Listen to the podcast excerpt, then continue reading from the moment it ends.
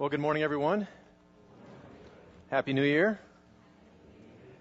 I haven't decided yet if it's a if it's an honor to be able to preach on, on New Year's Day or if it's some sort of punishment or what. I don't know, because I, you know I had to go to bed early, and that's not normal on that night. And so uh, one time, um, you guys all remember uh, John Duncan and and uh, and then of course John and Kim, uh, their son and daughter-in-law, and and uh, he asked me to preach at their church one time, and I thought it was such a great honor. Well, it was Super Bowl Sunday. And so it was like, you know, you could hear crickets out there. No, no one was there. It was pretty interesting. So, but uh, I remind myself that God is sovereign in this situation, and uh, He has you here and He has me here, and so I'm looking forward to seeing what He's going to do. But before we get to our um, message today, I, I just wanted to refer again to the Christianity Explored class that's being offered. That is again for for all adults and all high school students also, and. Um, So we're gonna we're gonna meet together uh, during that time. I think it, it, it's gonna take about eight weeks to get through it, and all the high school students will kind of sit together in one area and uh, kind of sit at my table, and we'll be, we'll be in discussion kind of um, amongst our own age group as far as the high schoolers are concerned. But we're all going to be together, all the adults and high schoolers together. So I'm looking forward to that time. It's going to be a neat training opportunity, and it's also a neat evangelistic opportunity. And so we're going to uh, be equipped. Uh, in a good way, so I'm looking forward to seeing what's going to happen with that Christianity Explored class that we're going to be having. So, it is the new year, you're all aware of that, and uh, so when I was asked to, to preach this morning, I thought, wow, it's going to be New Year's, what do I do? And so I started thinking through the Bible and trying to think of, you know, New Year's celebrations that they had, or maybe some special New Year comments, and and uh, and so I, I went to my, to my uh, computer, and I searched for the word new in the in the New Testament, just to see what would come up, the word new. And uh, just as an aside, as a as a Bible study hint, if you're trying to learn about a particular theme or if you're trying to learn about a particular subject, a very helpful thing to do is use the concordance in the back of your Bible. But of course, the, the one back there is, you know, maybe fifty or eighty pages long. It's tiny, right? Well, you can buy a concordance book that's like this thick and enormous. Okay, and it has every single word in the Bible listed in order. So if you look up the word new in a concordance, it will give you every single listing in the Bible of the word new. And there will be hundreds and hundreds and hundreds. And so some of them will be relevant and helpful, and others maybe not so much. Uh, but anyway, that's that's that's just a helpful hint on how to do Bible study, how to learn about a particular theme in Scripture. And so, uh, but of course, you know, it's it's two thousand twelve now. And, um, you know, books are not all that common anymore, especially big, thick ones that are like that and cost eighty bucks or whatever. So uh, you can do it online. There are different websites and things you can go to. There's there's inexpensive software that, that you can get to do Bible study where you can do searches like that. Just do a concordance search, and you can learn all kinds of things. So I went to my, my computer, and I typed in new to see what was there, to see what I could learn. And, of course, I don't remember how many hits it were in the New Testament, but there were tons. But um, so I just kind of read through there, and it was really interesting what I what I ran across. What was new? What was new in the New Covenant? What's new in the New Testament? What's new with Christ? And so um, I, I would like us, first of all, kind of as a background for all of this, I would like you to open up to Luke chapter five. Luke chapter five. Now, we're going to be in several different passages this morning. Several different passages. It's it's not normal. Normally I like to dig into one passage and look at other passages to see what kind of information they might, uh, how they might help us understand a, a particular passage better. But this morning we're going to be looking at several different instances of this word new and this concept of new. And that's why I've called it a new medley for a new year. And a friend of mine commented that that sounded like a kind of goofy title, but I thought it was rather clever. But uh, it's a new medley. We're looking at what's new in the New Testament. We're going to start in Luke chapter five, but before we do, I want to pray for us. Father, we uh, submit ourselves to you this morning. We um, are glad that it's a new year. We're glad that it's twenty twelve. We look forward to seeing what you are going to do in this year because you are sovereign over this year. You're sovereign over us, over our lives, over the events of the world. You're sovereign over weather. Um, Lord, we uh, we submit ourselves to you, and we're we're glad that we get to know you. Lord, I pray as we come to your word that we would seek you in it, that we would find you in it. We look forward to hearing what you have to say to us, what you uh, would have us to learn. Lord, I pray that you would do a work in our hearts, that you would bring change in our lives, even this morning, even as even as we're um, listening to your word, as we're reading your word, as we're searching out your word together to find out what is new, what is new for our new year. We pray this in Jesus' name. Amen. All right, so we're looking at Luke chapter five, and we're going to be reading the last paragraph, Luke chapter five, verses thirty-three through thirty-nine. And they said to him, "The disciples of John fast often and offer prayers, and so do the disciples of the Pharisees, but yours eat and drink." And Jesus said to them, "Can you make wedding guests fast while the bridegroom is with them? The days will come when the bridegroom is taken away from them, and then they will fast in those days." He also told them a parable. "No one tears a piece from a new garment and puts it on an old garment. If he does, he will tear the new, and the piece from the new will not match the old. And no one puts new wine into old wineskins. If he does, the new wine will burst the skins, and it will be spilled, and the skins will be destroyed. But new wine must be put into fresh wineskins. And no one, after drinking old wine, desires new, for he says, 'The old is good.'" So the first thing in this parable about new wine that I want to look at is the provocation, verses thirty-three through thirty-five. So folks come up to him and they ask him this question. They're saying, "Jesus, when we look at the, the disciples of John, and we look at the disciples of the Pharisees, they have a schedule for when they fast. They fast at certain times, and they offer certain prayers. They kind of have a schedule. They have the way things are done. And and that's that's the right way things are done, by the way, Jesus. And so, uh, but when we look at your disciples, we see that your disciples, they eat and they drink, and you guys are kind of always hanging out. There's not, they don't follow the they don't follow the norm. They're not fasting like they should. They're not doing what they should be doing. So what's going on with this, Jesus?" And so uh, uh, that that's kind of the background. They're kind of testing because Jesus' disciples, Jesus and his disciples, don't seem to fit into the paradigm that they had, right? The understanding that, that they had. And so that's that's the provocation. And so Jesus, in responding to that, he wants to answer.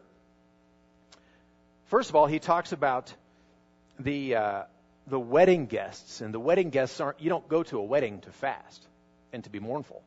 You go to a wedding because that's where the bride and groom are, and you're going to party. You're going to celebrate their being joined, right? It's a happy time. It's a celebration time.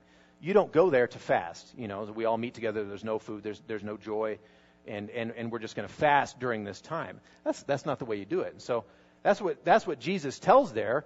Uh, he says he says, "Look, I'm here. I'm I represent the bridegroom. I'm in their midst, and they're not going to fast while I'm here. There was a time for fasting, and there'll be a time for fasting again. But while I'm here, it's not time for them to fast. It's not a mournful time."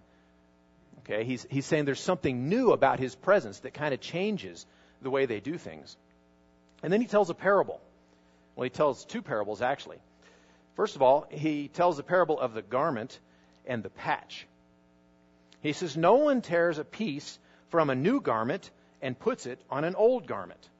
If he does, he will tear the new, and the piece from the new will not match the old." So I've read that I don't know how many times, and the, when I looked at it this week, it suddenly se- seemed a little bit different. So you have two two pairs, two garments, let's say, two pairs of jeans, all right, for example. You have an old pair, and they have a hole in the knee. And you have a brand new pair that you just bought.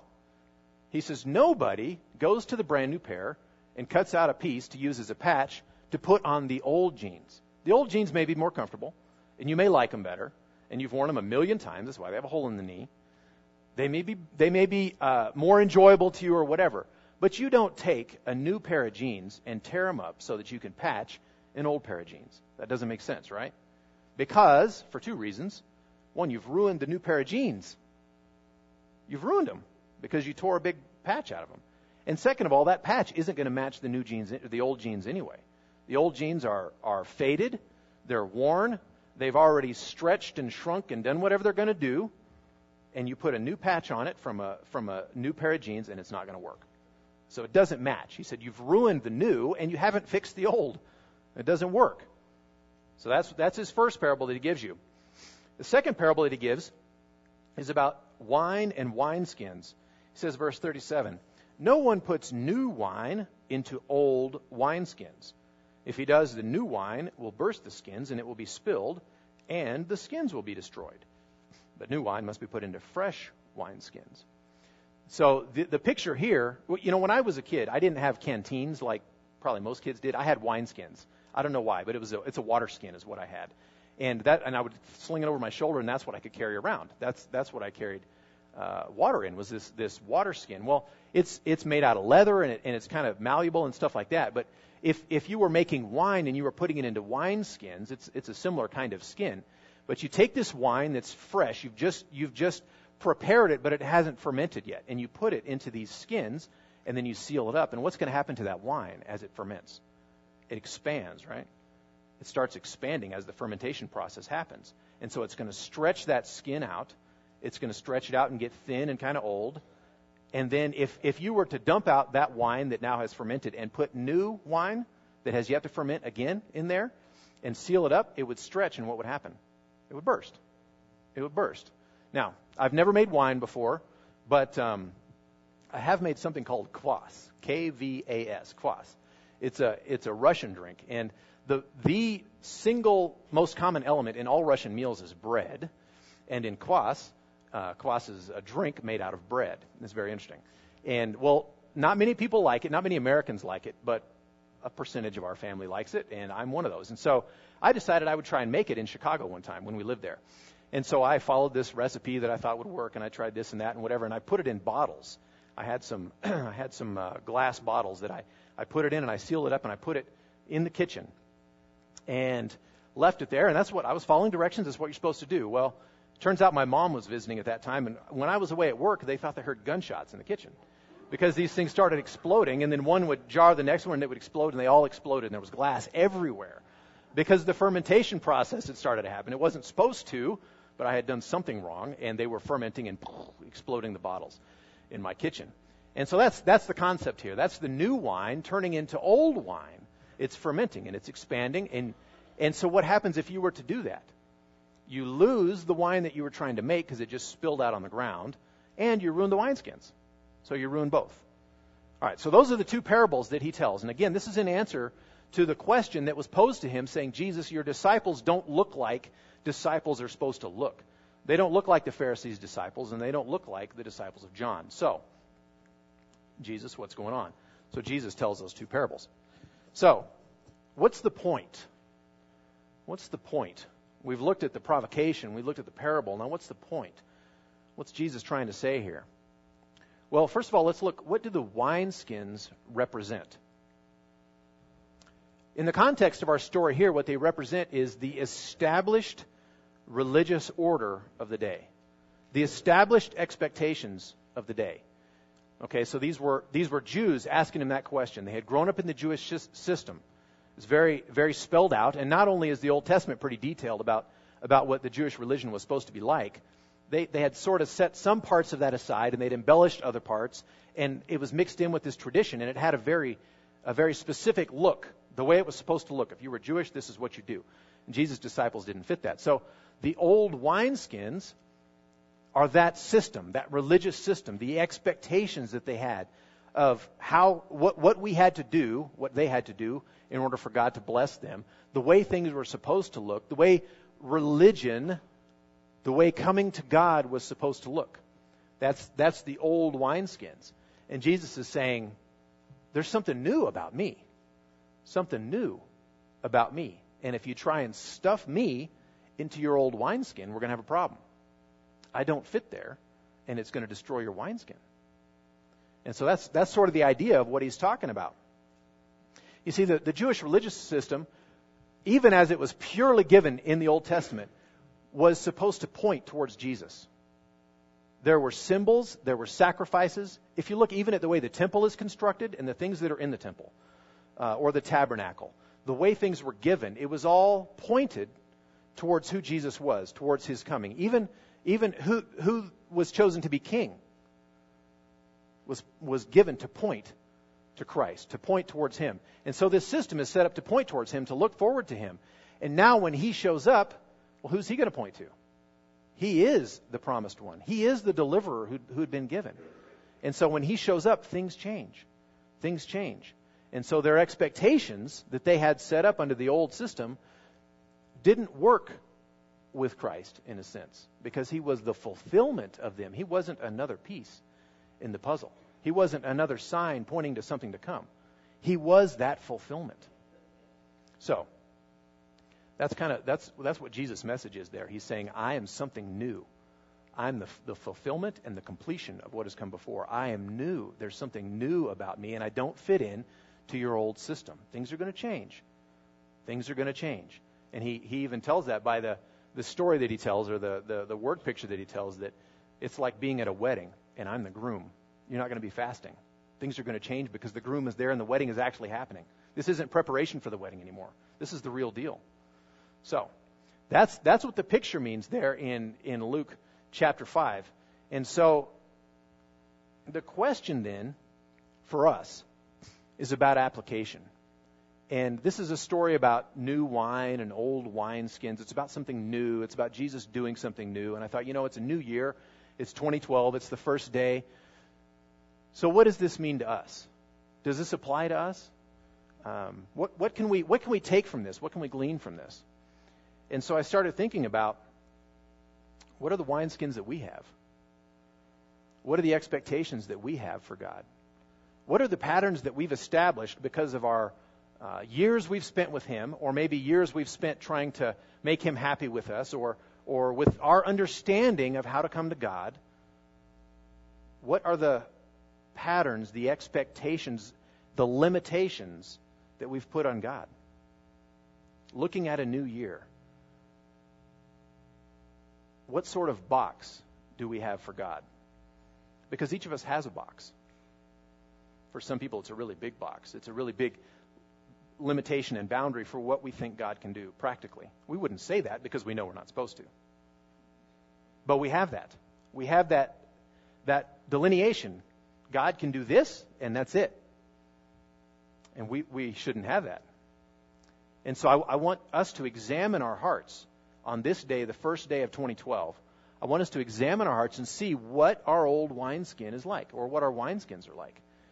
Are they still impressionable, like they were when we first trusted him? Are they still malleable and soft? Like, you know, if you went to the, the new wineskin store in Jesus' day, I don't know where you get a wineskin, I guess you make it. But if you got a new wineskin, it would be soft, and it would be supple, and it would be, you know, it would it would be tough. It wouldn't break easily, it wouldn't be brittle, it would be it would be malleable. It would be impressionable. Is our wineskin that way? Is our expectation of what God can and will do malleable like that? Could he do something new in our lives? Or would it just really, really be difficult for us if he were to do something new? And so that's that's what I want us to think about. What's our wineskin like? Because a new wineskin will be fresh and will be receptive to what God might do now. It will be flexible. If God wants to use us in some new way, maybe he's not used us before. Or if he wants to take some some ministry that we have in some way and make it a big ministry. Or if he wants us to reach out to people that, you know, I just really would actually rather not reach out to those people. Maybe he would have us do that. Maybe, maybe he would have us reach out to them. What what new would he have us do this year? And can our wineskin take it? Can our wineskin take it? So what restrictions have we placed on God?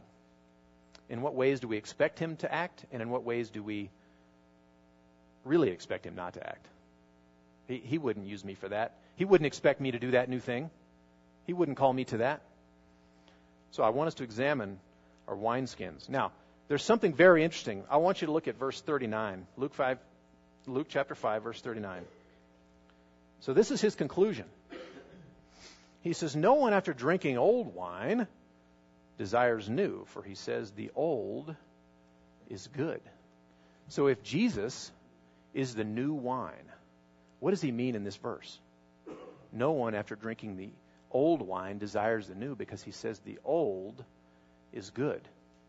Now, that's a pretty enigmatic statement. But what I draw from it is this, that we can get into a pattern in our lives, and often we do, where we have boxed God in, and he's comfortable. He's comfortable to us because he won't ask me to do this thing that I'm comfortable with. I'm, I'm comfortable with the way he behaves in my life, and so that's the way we're going to continue, right, God? We're going to continue with these restrictions. Or maybe maybe you're the kind of person who, ha, maybe you've spent years trying to earn his favor. Maybe you have built a religious structure, a way that you, you go to church regularly, you do this regularly, you don't do that. You you have you have a structure in mind of the way that you expect that you're going to please God or come to him. And you're pretty satisfied with that. And the idea of setting that aside and doing the very frightening thing of just trusting in Christ and the work that he's done, maybe that's scary to you, and you just prefer to go back to the old system. So I, I find verse thirty-nine to be very challenging to me. That maybe, maybe I have God wrestled down into a box that I'm happy with, that I think I can manipulate, that I can control, that he's he's not he's not going to do something new and unexpected. So that's the that's the first instance that really caught my attention in the New Testament of the word "new" was this whole idea of new wine in old wineskins, and and um, so I. I wanted us to look at that and kind of meditate on that this morning. Because, well, for, for lots of reasons, but for some of us, we need to re-examine our own expectations that we have on God. And for some of us, we need to re-examine whether we actually know him or if we're just content with our structure that, that we've put up. And Jesus says that he, he's the new thing. He's the bridegroom in our midst. In the illustration, in the, the picture there, he is the new wine going into, going into the wineskin. And in, in John fourteen six, he says that he is the way, and he is the truth, and he is the life, and no one comes to the Father but through Jesus. And that's a, a very new way to come to God. That's point number two, is a new way. Hebrews ten gives us a fuller picture. So let's go to Hebrews ten, and let's look at what this new way is. This is another one that really caught my eye. Hebrews chapter ten. And I'm not going to read the entire chapter to us, but I kind of want to give you a summary of what is of what has come before. The first major paragraph there is verses verses one through ten, and that's the that's talking about Jesus as the superior sacrifice. He's the superior sacrifice, verses one through ten. And the reason of that superior, I mean, th- think about think about the, the Jewish system, the Jewish sacrificial system, day in and day out, year in and year out, there would be new sacrifices offered. And did they ever actually cleanse anyone from sin? Not perfectly. They gave a picture, and they gave hope, but they did not ever actually perfectly cleanse someone from sin. And verses one through ten of, of Hebrews chapter ten tell us that Jesus' sacrifice, when he made it, cleansed from sin perfectly. That's the perfect sacrifice. It's the superior sacrifice to the Old Testament sacrifice. So he's he's a new sacrifice, a superior sacrifice. And he did what the old could never do, cleansed us from sin. So that's that's the first paragraph there. So Jesus is a superior sacrifice. The next paragraph, verses eleven through eighteen, talks about Jesus as the superior priest. Okay? Thinking back to the, the Jewish religious system, these priests, they would go through these purification rituals, and they were, you know, they had this job that they would do. They would offer sacrifices again and again and again and again and again. And Woody pointed out a couple of, uh, maybe a month ago, he pointed out that if you look all around in in the, the temple there, or in the, the Holy of Holies, um, or even just the holy place, what you don't find is a chair. They were always working. They were always on their feet, always working. And uh, and so here is their system where they're offering new sacrifice again and again and again and again. You could see how that would get old real fast. And Jesus comes along, and he offers his own body as a sacrifice. And it's a new thing. It's once and for all, and it's paid, and it's done. And what does he do? When he's done, he sits down at the right hand of the Father. So he sits down because he's done. His work is done. And so Jesus is the superior priest, because his sacrifice that he made was once for all. and he sat down. Verses nineteen through twenty-two talk about Jesus. This is what I want us to look at today. Hebrews chapter ten, verses nineteen through twenty-two. Therefore, brothers, since we have confidence to enter the holy places by the blood of Jesus, by the new and living way that he opened for us through the curtain, that is, through his flesh. And since we have a great priest over the house of God, again, that's mentioning that Jesus is the superior sacrifice and the superior priest. Since we have a great priest over the house of God, let us draw near with a true heart, in full assurance of faith, with our hearts sprinkled clean from an evil conscience, and our bodies washed with pure water. And the paragraph continues there. But we are to draw near. There is a, there is a new way that's been made. A new way. The new and only way to the Father is through the ministry of Jesus, his sacrifice and his priesthood.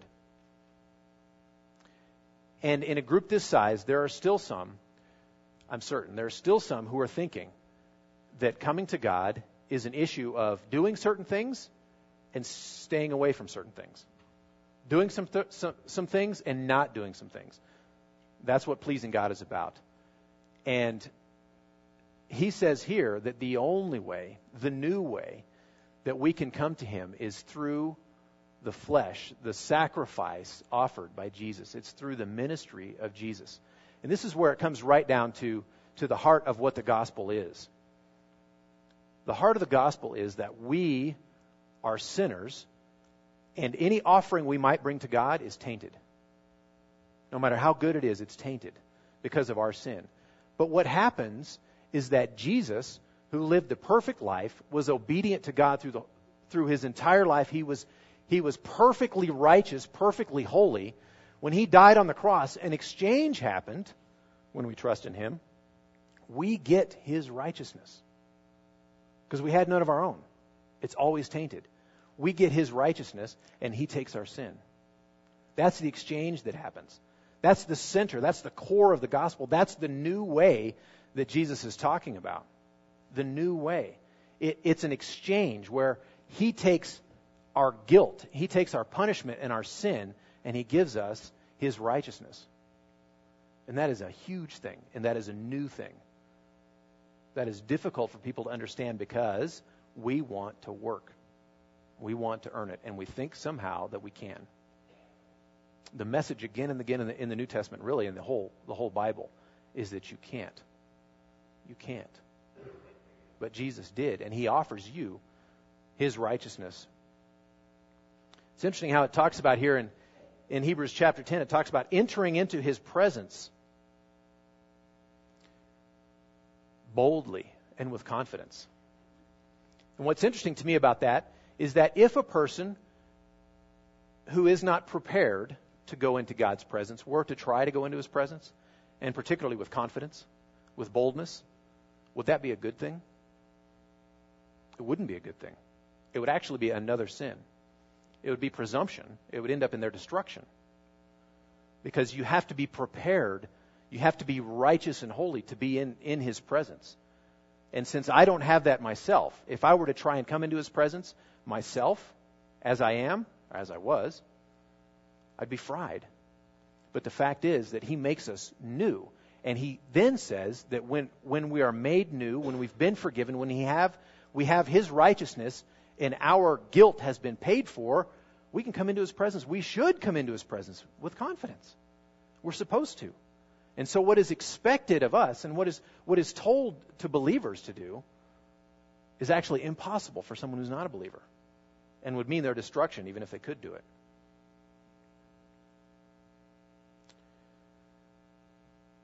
So it's crucial that we understand the, this new and only valid way to be made right with God. No other way to God is actually a way to God. No other way will get you there. But God's not through with us at this point. He's also created for us a new self. Let's flip over to Ephesians chapter four and look at the new self. Ephesians chapter four, we're going to look at our new self. new man, it says literally.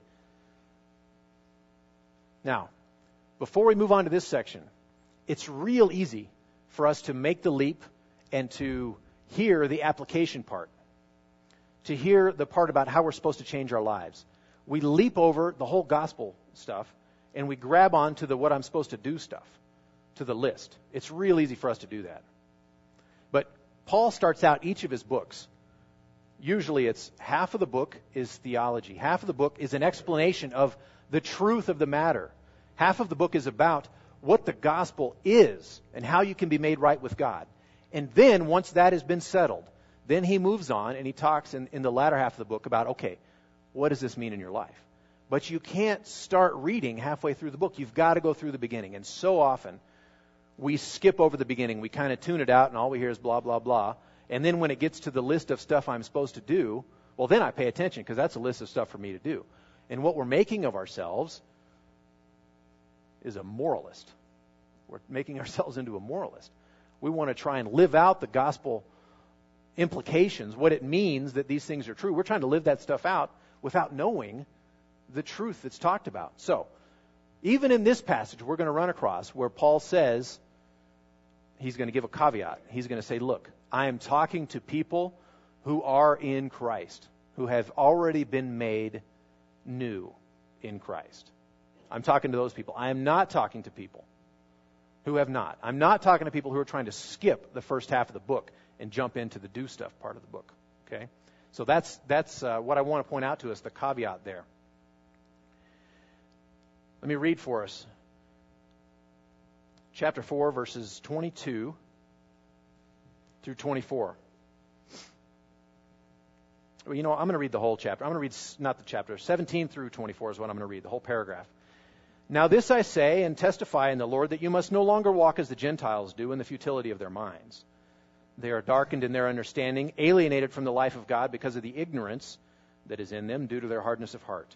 They've become callous and have given themselves up to sensuality, greedy to practice every kind of impurity. But that is not the way you learned Christ. And here's the caveat. Assuming that you have heard about him, or in the Greek, assuming that you have heard him, it says, and were taught in him, as the truth is in Jesus, to put off your old self, which belongs to your former manner of life and is corrupt through deceitful desires, and be renewed in the spirit of your minds, and to put on the new self, created after the likeness of God in true righteousness and holiness. So the first thing he says, first of all, he gives a description of what these Gentiles' lives are like. And it's a pretty dark description, right? And if you'll notice, as you look all the way through that description, it's about their thinking. Look look back through there. Look back at your text, chapter four, verse seventeen. The end of the verse there. They walk in the futility of their minds. They are darkened in their understanding. They are alienated from, from the life of God because of why? Ignorance. Again, it has to do with the mind. Due to their hardness of heart. They become callous, et cetera. So he's talking about heart attitudes. It's amazing to me how much he's talking about that. But that's that's what that's what their life stems from, is this confusion, lack of understanding, the futility of their minds, and this life that they're leading as a result, and, and the impurity that they pursue, and those sorts of things. And so what he says is, Christians, you are not to live that way. You are to put off that old self that looks like those Gentiles. Put that off from you. And again, I, I want to point out the caveat. Don't skip over the relationship with Christ. Don't skip over the gospel and jump to the list of stuff to do and think, you know, this is my first time I've ever heard about Jesus, but I guess I can put off the old self. You can't. The assumption is that you're in Christ. And so you need to you need to trust in him for that salvation. You need to trust in him for the forgiveness of, of the sin that you have in your life. You need to receive that righteousness from him and be made new. And then you will be able to put off the old self, like he talks about here. And what he says about it is that it belongs to the former manner of life and is corrupt through sinful desires. So, what in the world is the old self? What is that? Well, it's the type of life that you lived before you trusted in Christ. And if we look back at verses seventeen through nineteen, and we see all that's listed there about the, the manner of life that Gentiles lead, that's the old self that he's talking about. It's tied to a corrupt and a defective way of thinking that's enslaved to the sinful passions of the flesh and stems from a heart hardened toward God. He says, put that old self off. Consider it dead and consider yourself dead to it. That's something you cannot do if you're not in Christ. You can't put that old self off because Jesus says that uh, whoever commits sin is a slave to sin. All through First John, when we when we went through First John, it talked about being a slave to sin. And when you're a slave to sin, you can only do what sin says. You can only do what sin says. And so the assumption here is that you be regenerated, that you're actually new in Christ, and then you'll be able to put this old self off.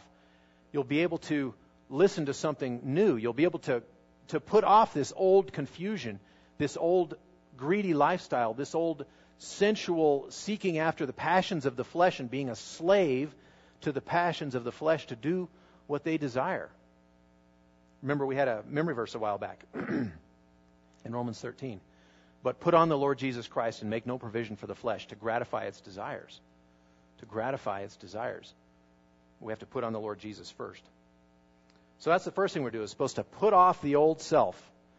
And then we're to be renewed in the spirit of our minds, he says. And so I thought, what does that mean?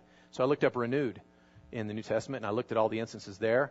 And there, it's mentioned several times. It's mentioned in Romans twelve. It says, be transformed by the renewing of your mind, that you may prove what the will of God is, that which is good and acceptable and perfect.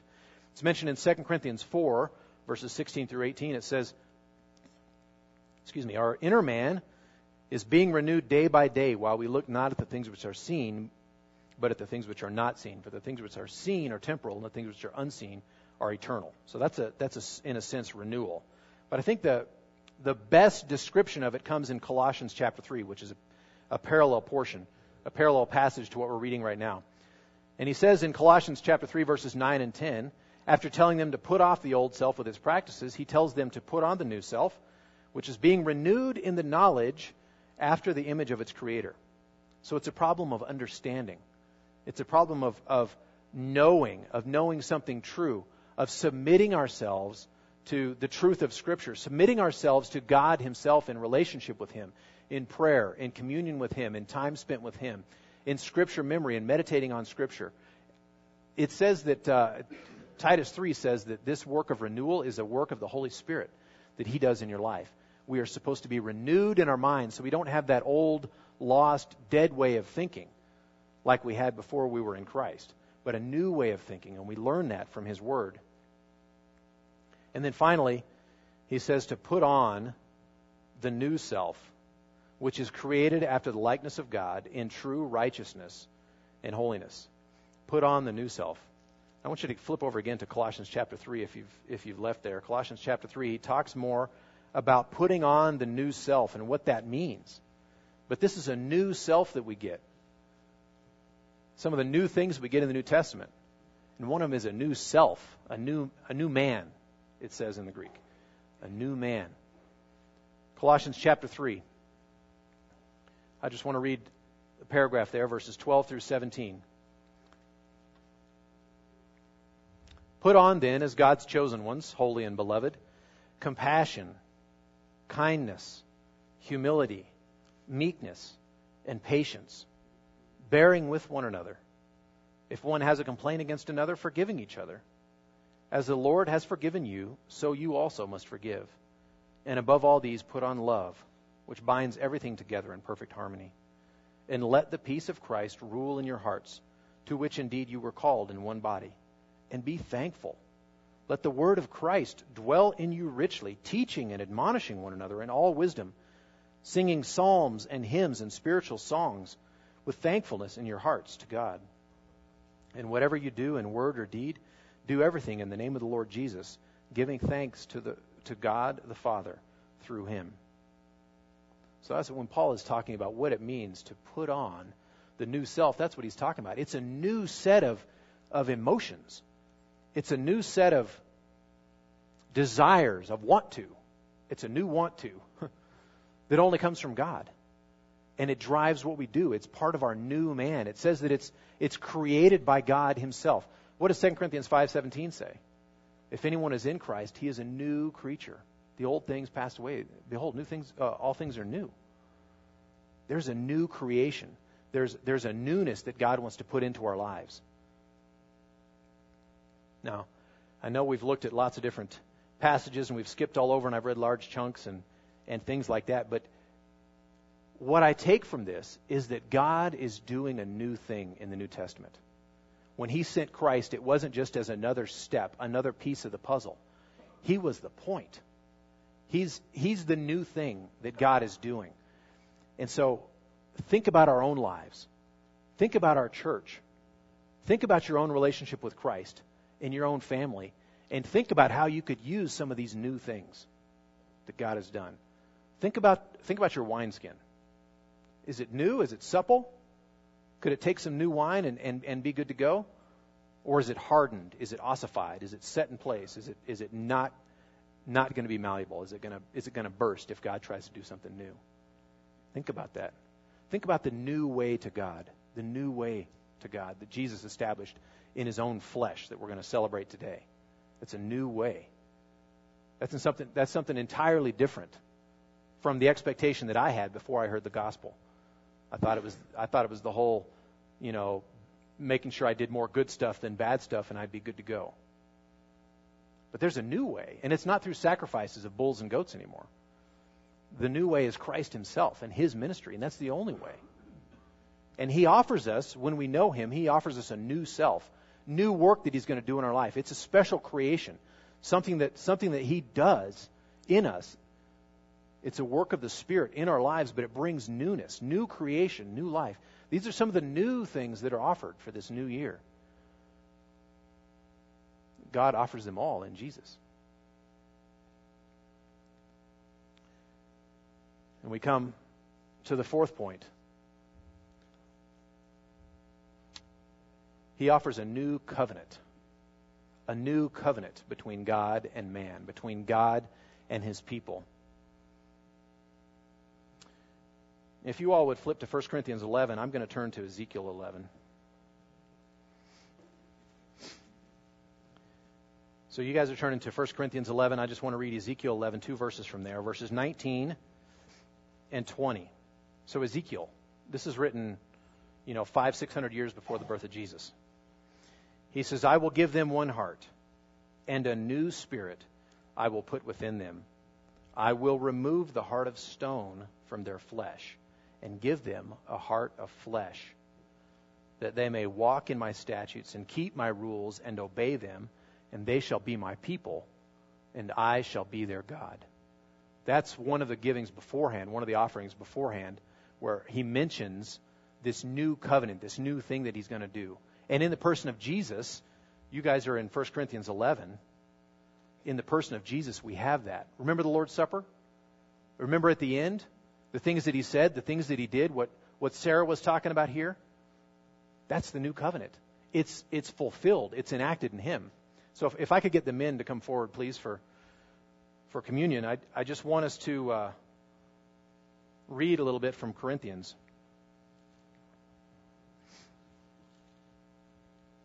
And as Sarah mentioned, communion is a very special time. It's a very uh, unique thing.